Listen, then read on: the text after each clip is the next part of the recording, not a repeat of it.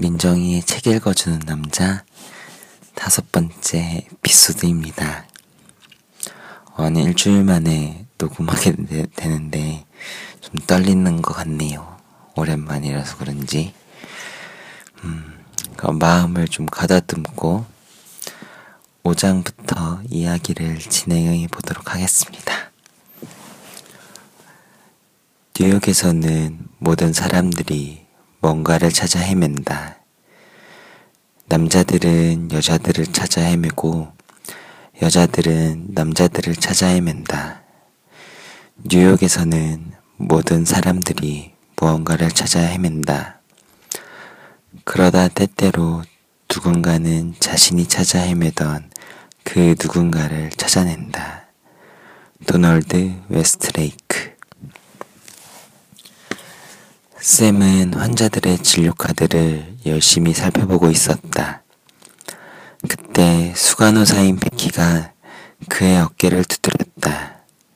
선생님, 퇴근 시간이 벌써 30분이나 지났는데요. 그녀가 시간표를 가리키며 말했다. 마지막으로 딱 한 케이스만 더 볼게요. 샘은 한 번만 봐달라는 듯이 부탁했다. 건강을 돌봐야 할 사람은 바로 선생님이세요. 어서 퇴근하세요, 선생님. 베키가 진료 카드를 빼앗아 들며 말했다. 베키가 멀어져가는 샘의 뒷모습을 바라보고 있을 때 새로 들어온 여자 인턴이 다가와 귀에 대고 속삭였다. 저분 아주 매력적인데요. 꿈도 꾸지 말아요. 불가능한 사람이니까. 어머, 결혼했어요? 그보다 더 나쁜 경우죠. 샘은 직원 전용 휴게실 문을 열고 들어가 구겨진 가운을 옷걸이에 걸어 캐비닛 안에 집어넣었다. 거울 속에 비친 자신의 얼굴에는 눈길 한번 주지 않고 넥타이를 고쳐맨 그는 옷옷과 두터운 외투를 입었다. 샘은 이미 오래전에 여자에 대한 관심을 끊었다. 하지만 여자에게 무심한 점이 오히려 더 많은 관심을 끌게 된다는 사실은 모르고 있었다.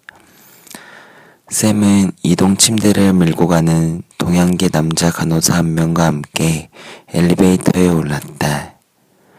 환자의 전신은 시트로 완전하게 덮여 있었다. 그 경우라면 환자의 상태는 의문의 여지가 없었다. 농담을 건네려던 간호사는 샘의 우울한 시선을 보고는 입을 꾹 다물었다. 1층에서 엘리베이터 문이 열리자 공항 대합실처럼 윙윙거리는 소리가 울리고 있는 넓은 홀이 나타났다. 샘은 응급실을 그냥 지나칠 수가 없었고 그곳은 이미 환자들로 가득 차 있었다. 밤이 깊어질수록 응급실 환자들이 더 많이 몰려올 텐데. 응급실의 구석자리에 어떤 노인이 몸을 웅크리고 앉아 있었다. 낡은 우비로 몸을 감싼 노인은 몸을 덜덜 떨며 수족관 속에서 쉬지 않고 매물도는 열대어들을 쳐다보고 있었다. 샘은 한 젊은 여자와 시선이 마주쳤다. 몸이 수척한 여자는 턱을 무릎에 개고 있었고 눈이 붉게 충혈되어 있었다. 필시 마약 때문인 듯 했다. 아이가 여자의 다리에 매달려 훌쩍거리고 있었다. 응급 환자가 너무 많아. 남아서 야간 당직 근무를 할까? 6달러입니다, 뿌띠마담. 타이티 출신의 택시 운전사가 정중하게 말했다. 택시 운전사는 그녀를 브로드웨이와 7번가의 교차로에 내려주었다. 낮이건 밤이건 상관없이 맨해튼에서 가장 번화한 타임스퀘어에 내려선 줄리에트는 그가 프랑스어로 대화를 나눠준 것에 감사하다는 뜻으로 약간의 팁을 얹어 요금을 건넸다. 줄리에트는 자신이 마치 자석에 이끌리는 쇠붙이처럼 그, 그곳까지 끌려온 듯한 느낌이 들었다. 대형 공연장들이 마철로로 둘러싸인 이 작은 삼각형의 아스팔트 주위에 몰려 있었다. 비가 오건 바람이 불건 눈이 내리건 타임스퀘어는 항상 대형 광고 모니터들과 빌딩 곳곳에 걸린 수많은 포스터들, 그리고 화려한 네온 사인 광고들이 요란하게 번쩍이며 눈을 부시게 했다.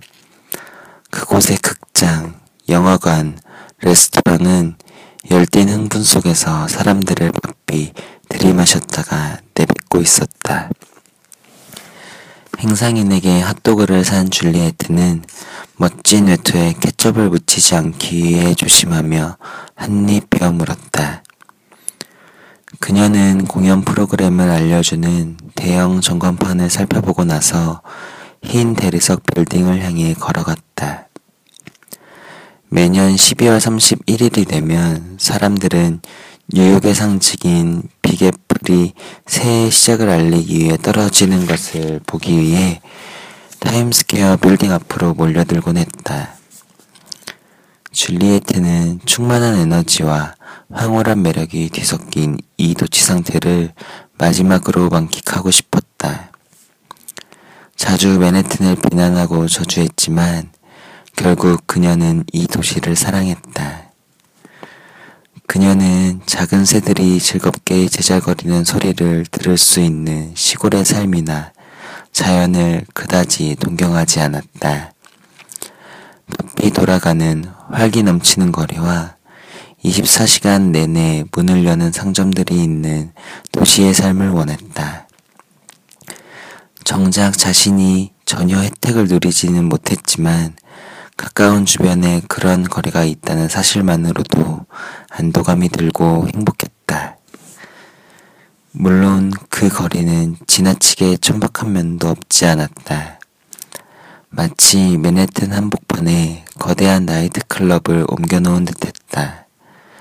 휘황찬란한 광고판, 귀를 멍하게 만드는 각종 소음과 음악, 도처에서 뿜어대는 담배 연기, 그런 것들을 싫어한다면 이 거리는 세상에서 가장 끔찍한 곳이 될 수도 있었다. 줄리에트는 이 거리에 오면 살아있다는 느낌을 받곤 했다. 사람들이 정신없이 움직이는 이곳에서는 적어도 혼자라는 외로움은 느껴지지 않았다. 빌어먹을. 이곳은 뉴욕이었고 브로드웨이였다. 관광 가이드들이 빼놓지 않고 자랑하는 세상에서 가장 긴 거리. 맨해튼 전체를 가로질러 브롱크스까지, 브롱크스 너머까지 이어지는 그 기나긴 대로.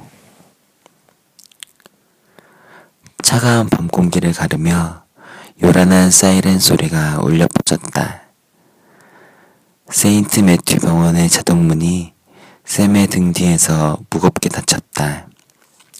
바로 그 순간 병원 앰뷸런스 한 대가 주차장을 향해 질풍처럼 달려들어갔다. 구급대원들을 거들어주기 위해 달려가려던 쌤은 이내 생각을 바꿨다. 방금 전 응급실에 들러 야간 당직 근무를 자청했지만 응급실 과장인 프리먼 박사가 며칠 동안 충분히 잠을 자지 않았다는 이유를 대며 거절했던 기억이 떠올랐기 때문이었다. 결국 샘은 하는 수 없이 퇴근하기로 마음먹었다. 아침에 출근한 이후로 병원 밖으로 나온 적이 없어 엄청난 폭설이 내렸다는 사실을 깜빡 잊고 있었다. 기온은 믿을 수 없을 만큼 뚝 떨어져 있었고 추위 때문에 정신이 멍할 지경이었다. 병원을 벗어나기 전에 쌤은 들것 옆에서 바쁘게 움직이고 있는 응급실 의사를 쳐다보았다. 그 의사가 말하는 소리가 들려왔다. 이도 화상, 맥박 65, 글래스고온 수첩도 6. 그리고 나서 그 목소리는 점차 희미해졌다. 차에 오른 쌤은 시동을 걸고 난 후에도 한참 동안 그대로 있었다. 오늘 하루 만났던 환자들의 기억을 접어두기 위해서는 많은 노력과 시간이 필요했다. 아무리 애를 써도 뇌리에서 환자들의 기억을 떨쳐버릴 수 없을 때가 많았다. 다른 날보다 좀 더 지친 쌤은 1번 대로를 거슬러 올라가 북쪽으로 달리기 시작했다. 웬일인지 길은 별로 막히지 않았다. 그는 라디오 버튼을 눌렀다. 뉴욕 시장은 이번 폭설로 최소한 1천만 달러 이상의 재산 피해가 발생했을 거라고 발표했습니다. 뉴욕시는 올 겨울에만 도로 제설 작업에 1,400만 달러의 비용을 이미 소진한 상태입니다. 현재 주요 관선도로의 제설 작업은 신속하게 이루어지고 있지만 아직도 많은 도로들이 눈 속에 그대로 방치되어 있습니다. 운전자들께서는 도로가 몹시 미끄러우니 각별히 조심하시기 바랍니다. 거대한 네온 사인 간판들이 현란한 빛을 뿜어내고 있는 가운데 줄리에트는 파도처럼 이리저리 휩쓸려 다니는 인파들에 섞여 정신없이 거리를 쏘다녔다. 사이렌 소리, 거리의 악사들, 군중들, 빠르게 휙휙 지나가는 노란 택시들 때문에 줄리에트는 이제 머리가 아플 지경이었다. 줄리에트는 사방에 걸려 있는 광고 모니터들을 최면에 걸린 사람처럼 멍한 눈길로 쳐다보다가 돌연 현기증을 느꼈다. 시선을 어디다 둬야 할지 모를 정도로 헤아릴 수 없이 많은 대형 모니터들이 내보내고 있는 상품 광고, 주식 시세, 뮤직비디오, 텔레비전 뉴스, 기상정보 등은 그녀의 정신을 쏙 빼놓기에 충분했다.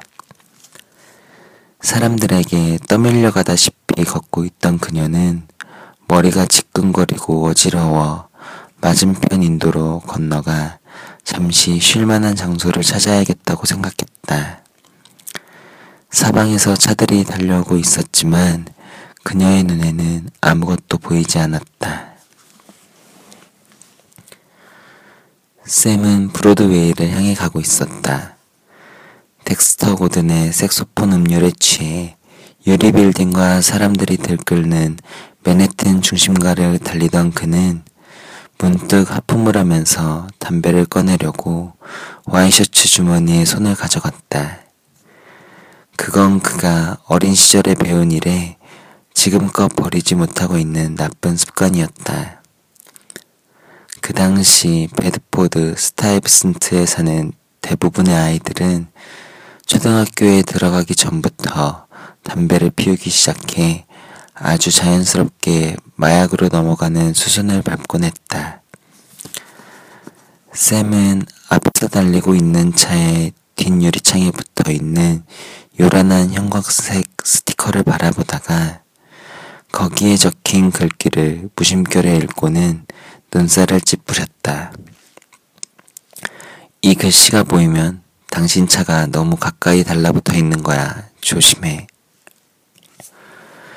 갑자기 요란하게 울려대는 클렉슨 소리에 샘은 정신이 번쩍 들었다. 그 순간 뒷차가 그의 차를 추월했다. 젠장 맞을.